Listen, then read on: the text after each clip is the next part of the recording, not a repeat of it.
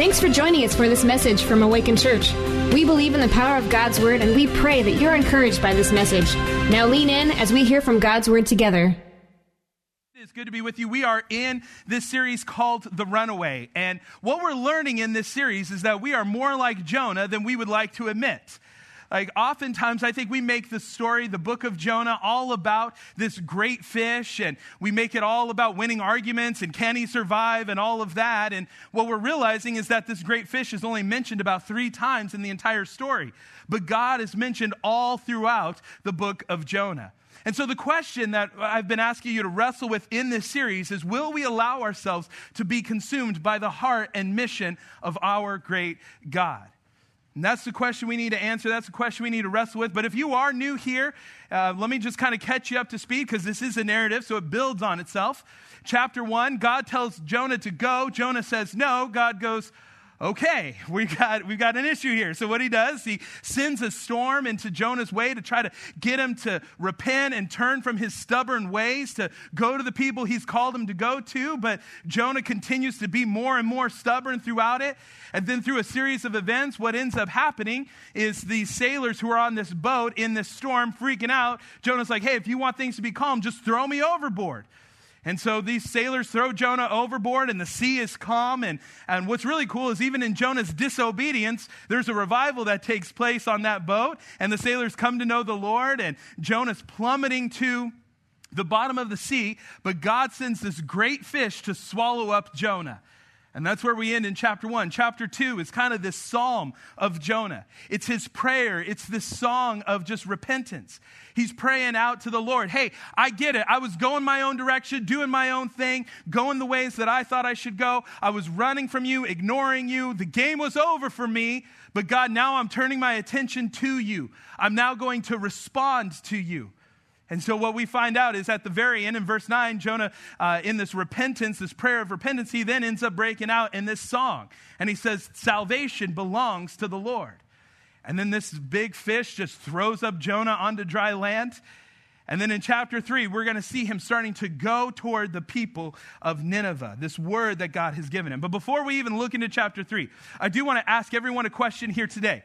By a show of hands, how many of you right now, you have a two year old living in your house? A few of you? How many of you now do not have a two year old living at your house and you're thinking, the Lord, you don't anymore, right? Uh, yep, see, there it is, there it is. How many of you know somebody who has a two year old living in their house right now? Some of you wives, you're like, does my husband count? No, he does not count, okay?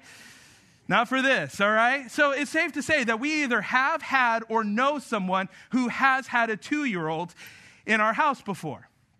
And the funny thing is, is I think God makes kids the cutest when they're the worst. Can I get an amen there, right?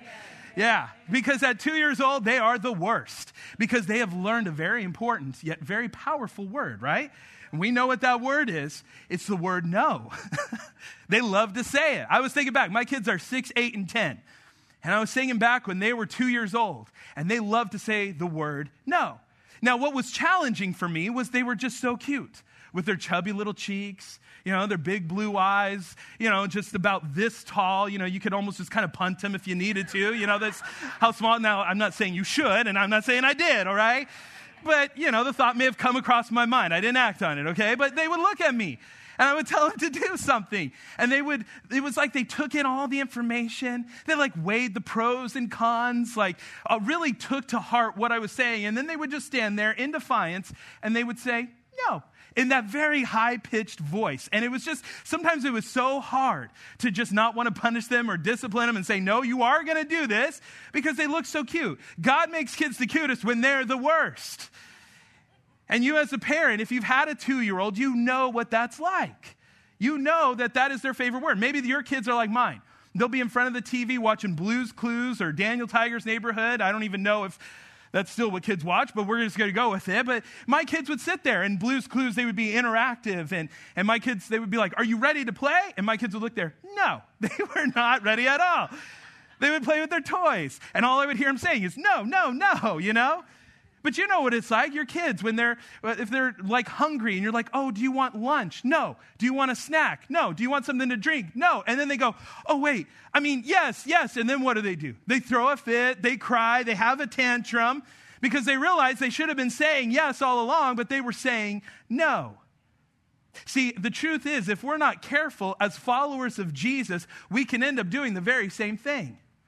We can end up saying no to so many things that God wants us to do. We can say no because it makes us uncomfortable.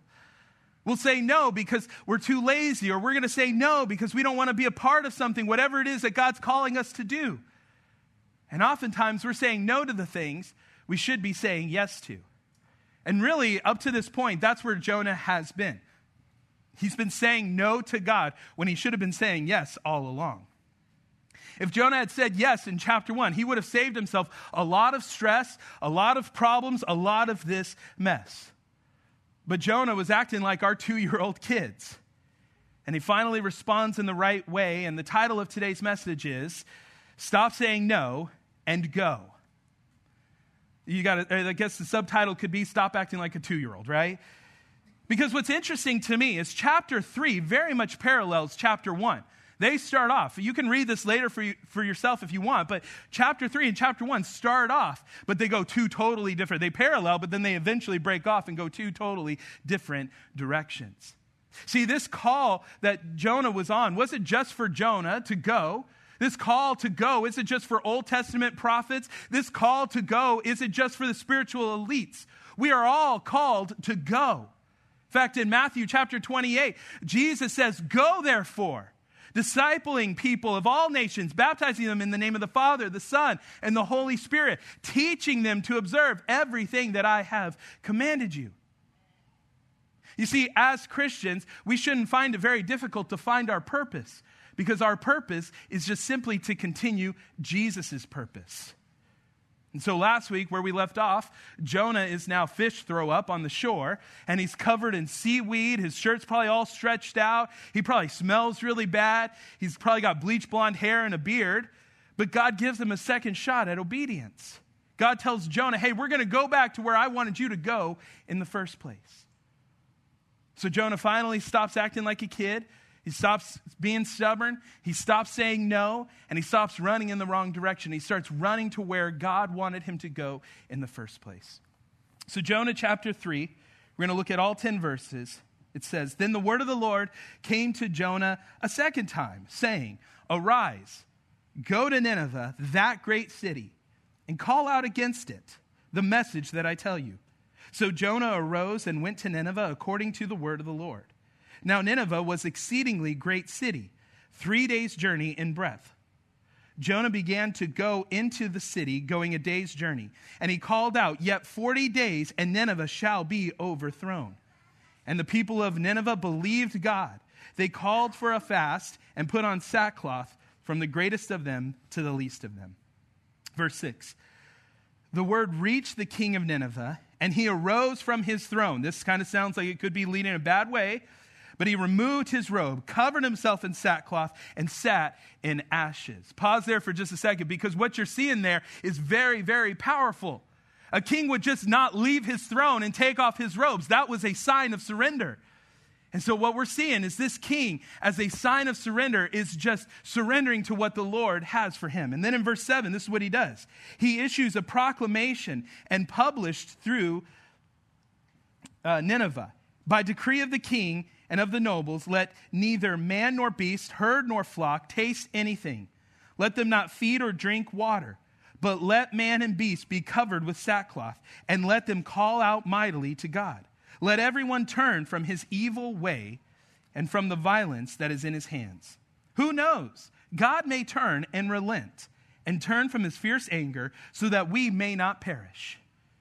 When God saw what they did, how they turned from their evil way, God relented from the disaster that he had said he would do to them, and he did not do it.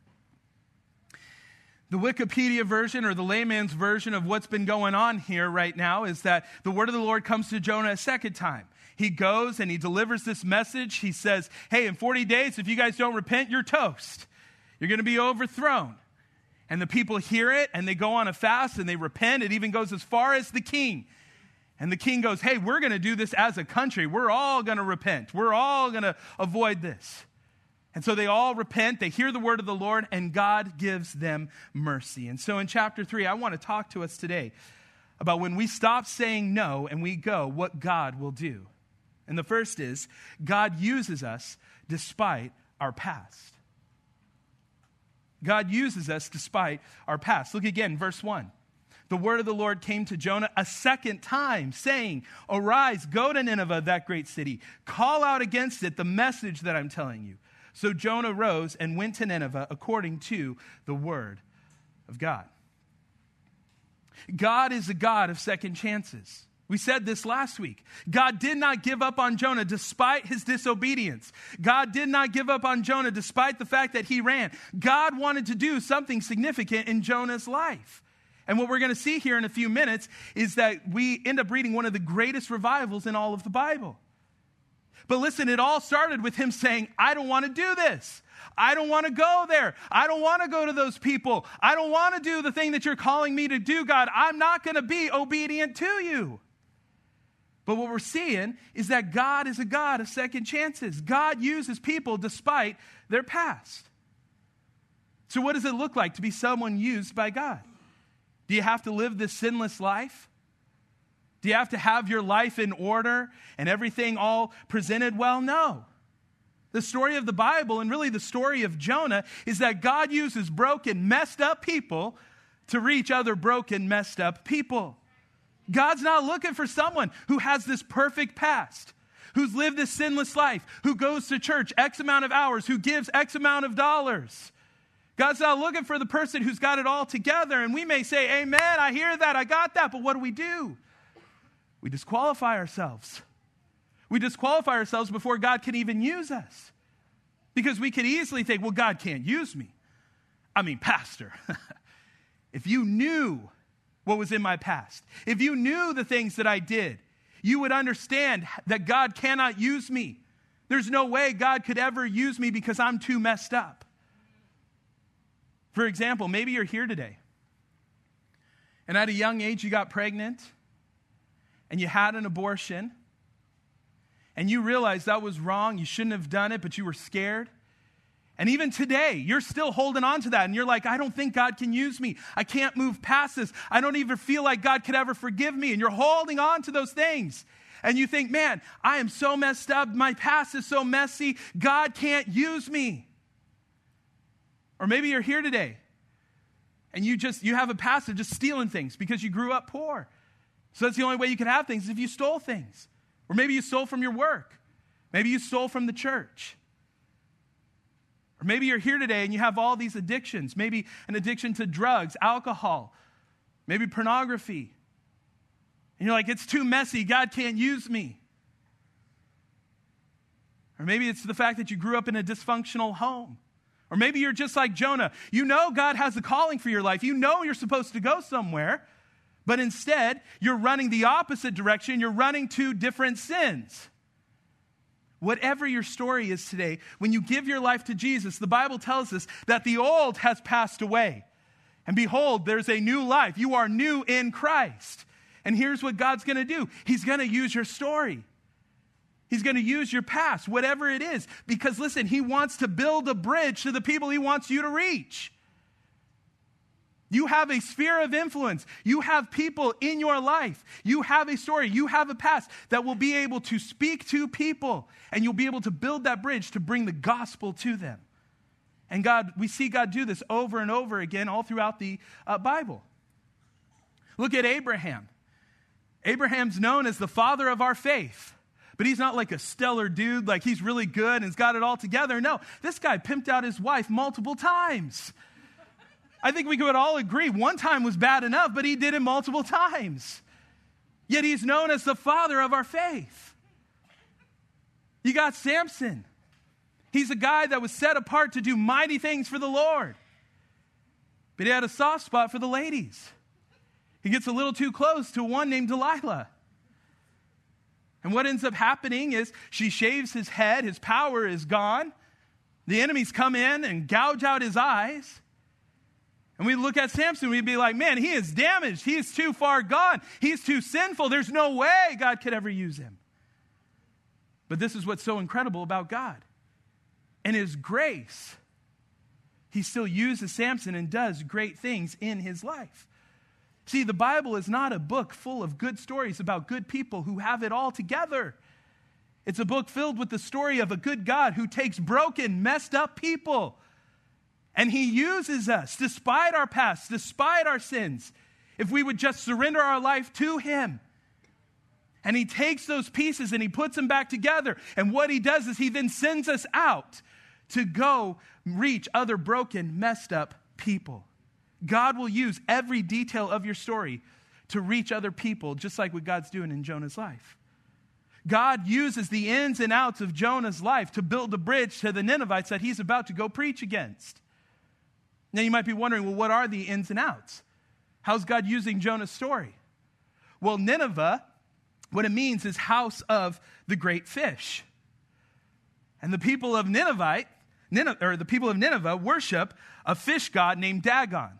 In fact, I brought a picture of it right here. That's who the people of Nineveh worshiped. So just think about how crazy this, how awesome this is.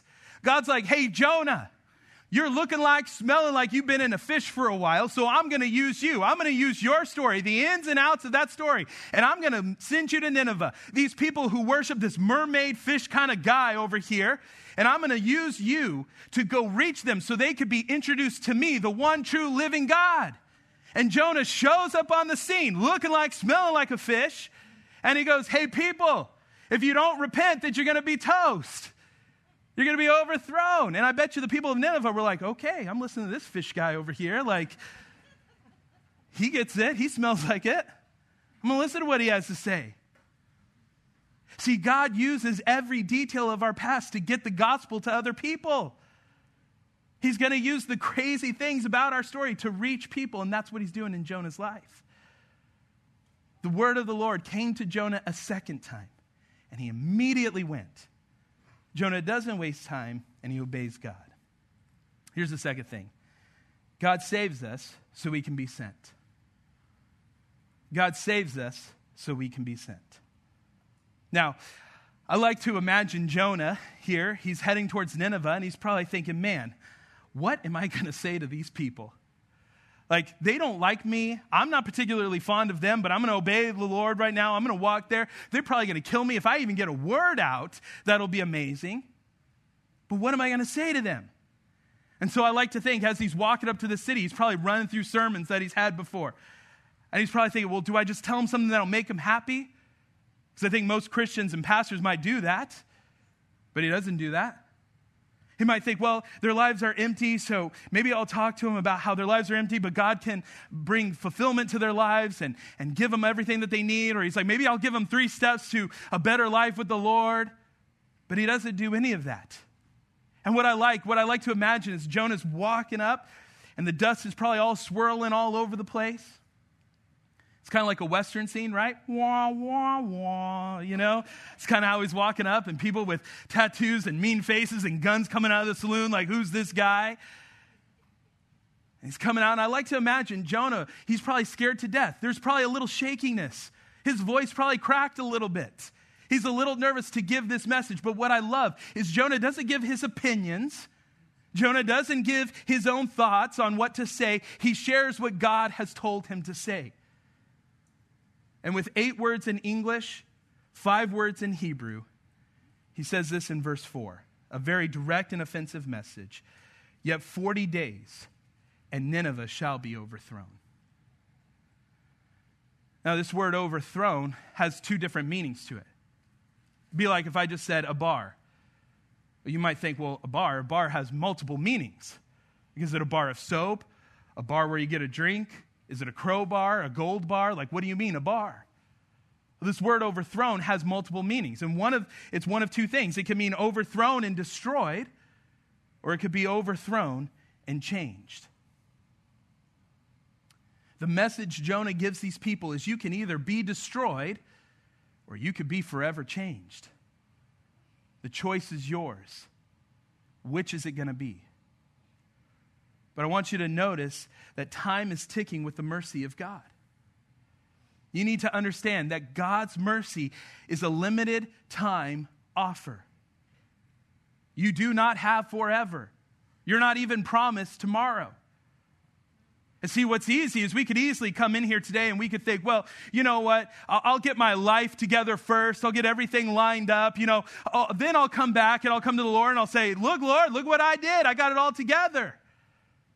But we're not promised tomorrow. We're not promised forever. The mercy of God is a limited time offer. For the people of Nineveh, it was 40 days and you'll be destroyed, or 40 days and you'll be forever changed. What's it going to be? Tick tock tick tock. Jonah was willing to share God's message and God's truth, even when it was uncomfortable, because Jonah was saved to be sent. Jonah stopped running from the people that God wanted him to run to. And when he finally stopped running and he went to the people of Nineveh, he preached the truth. Verse 5 is the effect. The people of Nineveh believed God. I love that. They believed God. They didn't believe Jonah. They didn't put Jonah on the pedestal, they didn't make Jonah the new God to worship. They believed in the one true living God. Even just as a side note, I will say this. Anytime I'm up here preaching, or we have another pastor, or if you listen to another pastor, don't just believe everything they say. Guess what you should do? Take it back to God's Word. Test it through that. Listen, if you want to know some commentaries, I'll tell you a few that'll be very helpful, that'll make things easy for you to understand. But listen, don't just believe the person, believe God. And when they believed God, the city was over, it was completely changed. In the same way, God will tell us to go to our Nineveh, to share the good news, the gospel with everybody we come in contact with. Listen, God's word will not work unless the people of God step up. And when we step up and step out, that's when God steps in. And He'll do great things in our lives and in our city. But listen, it all starts with us being willing to share the gospel, the good news of Jesus, of who He is, and that He is still a God who has mercy, grace, forgiveness, love, compassion. But time is ticking, and He's waiting for us to repent. But let me tell you something. We have to share the truth even when it's uncomfortable. Amen. Now, there are times when I'm up here and I've got to teach certain passages or look through certain uh, texts that I'd just like to pretend don't exist. Like it'd be super easy to always just come in here and kind of feel like a motivational speaker and say what everybody wants to hear and make it happy and all of that. But I would be doing you a disservice. I wouldn't be teaching you the whole, uh, the whole counsel of God's word. And so there are times when I have to come up here and I can feel the weight of the message and the truth that needs to be shared.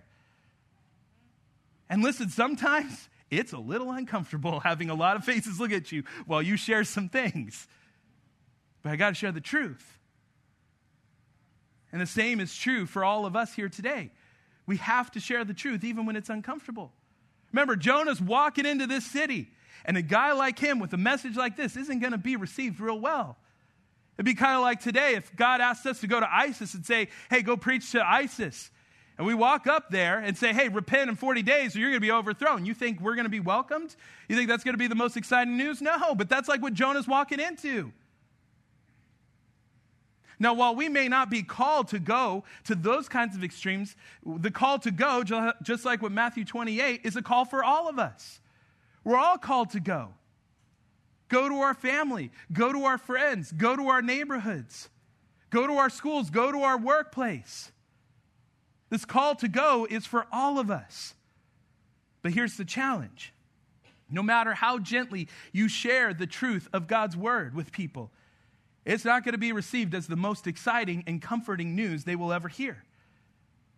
Because when we have to tell people, hey, we are all sinners and we're all separated from God, that being a good enough person isn't going to get you right with the Father, that being a good enough person isn't going to get you into heaven, that your sins have separated you. You can't balance bad things, good things, you know? That you can't just believe your truth and I'll believe my truth, and, because in the end, all roads lead to God.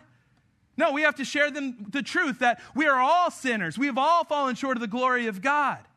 We've all chosen sin. We're not a victim of sin. It's nobody's fault. We all chose sin. And because we chose this sin, God, we are forever separated from God, but God had a plan.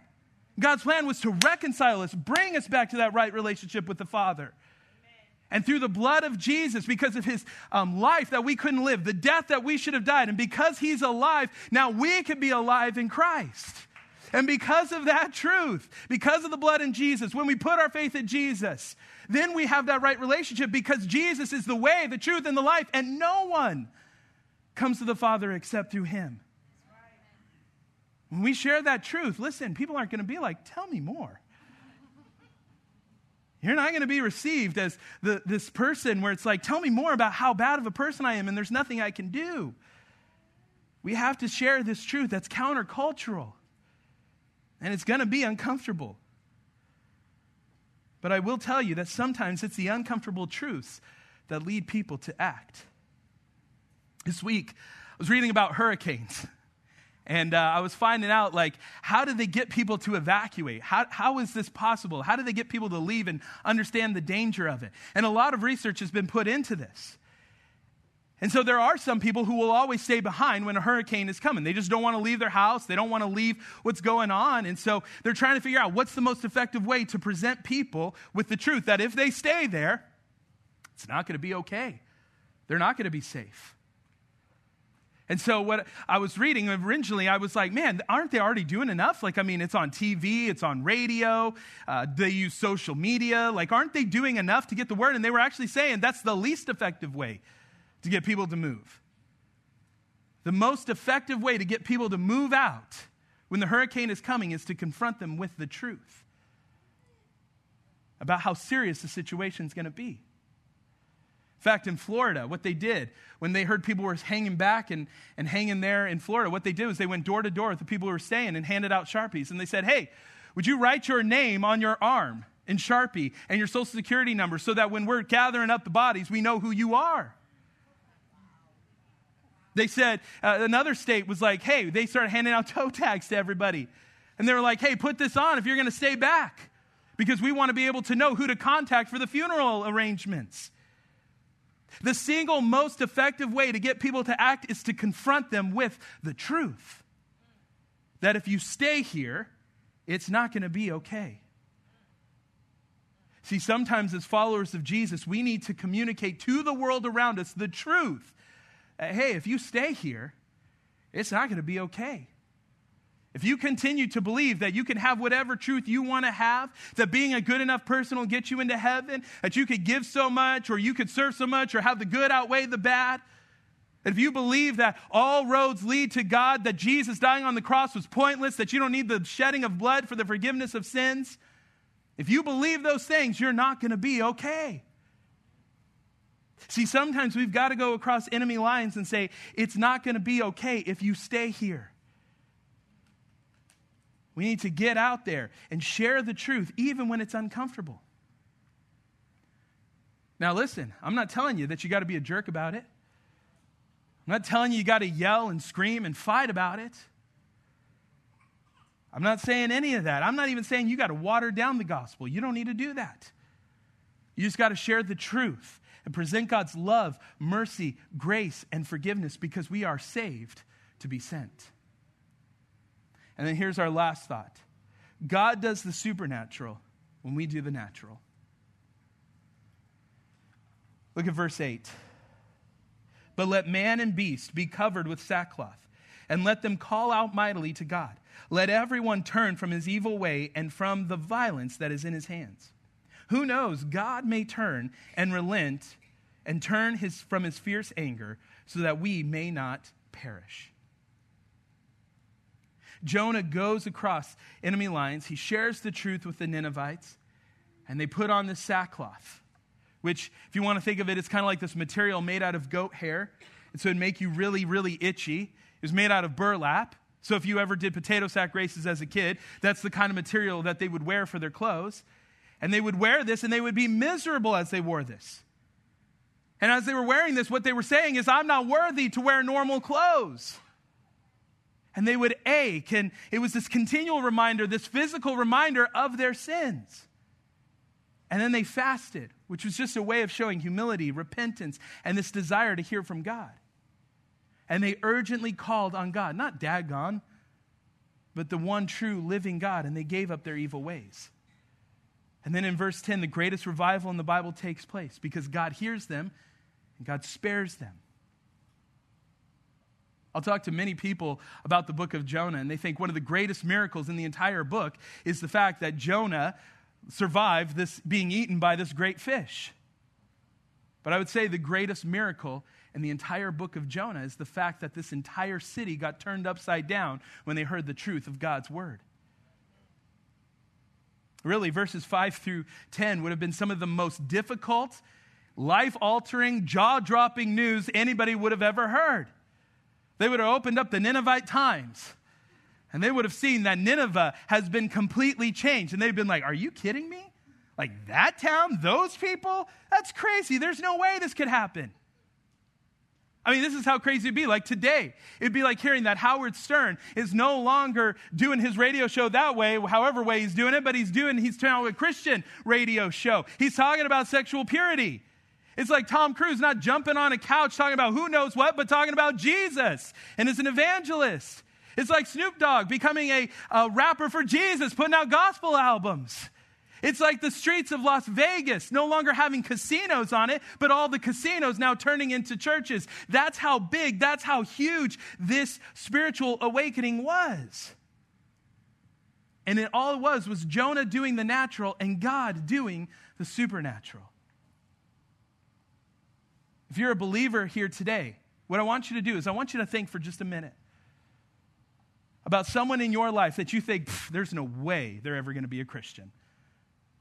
Like it may even make you laugh out loud when you think about that person being saved. You're like, there's just no way. There's no way that could happen.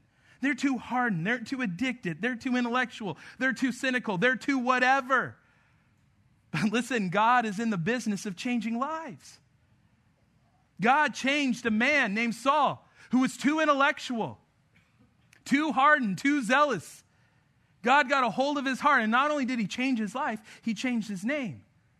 And Paul went on to write most of the New Testament. We're reading here the city of Nineveh was too far God, too far from God, wanted nothing to do with, didn't even worship God, worship this merman guy.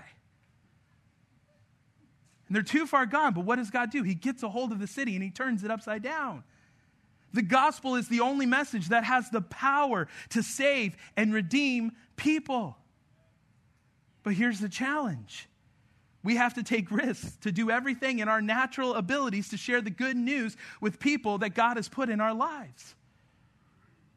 And when we pray for these people, when we share our story, when we share the gospel, not like a bunch of jerks, but what God has done in our lives, we could watch God do the supernatural.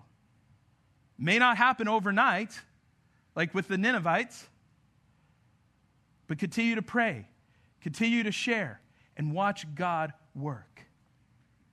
See, Jonah comes out and he's preaching fire to these people. And they were the furthest from God, but they turned to God. And there's some of you here today. Right now, you're far from God.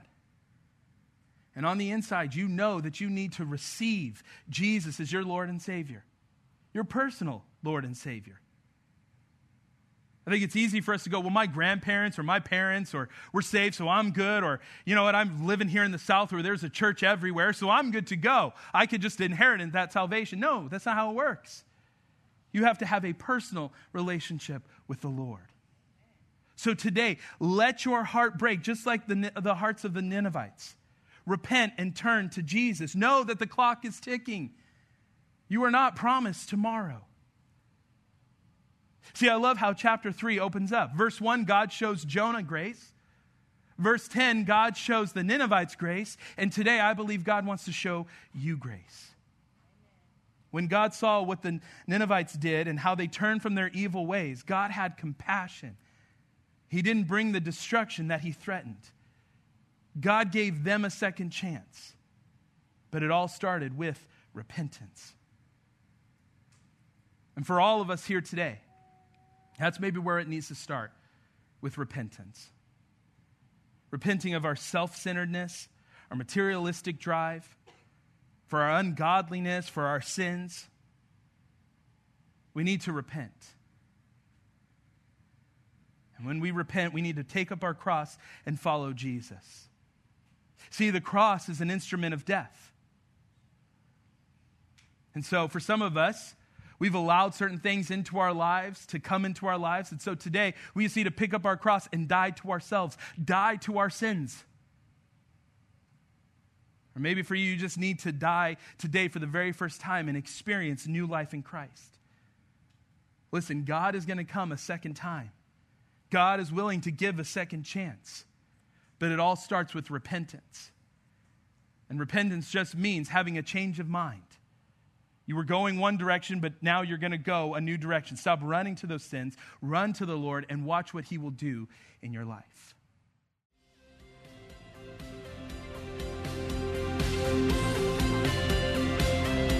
Thanks for joining us for this message from Awaken Church. We'd love to hear how this message or the ministry of Awaken has impacted your life. Let us know at awaken.church forward slash my story.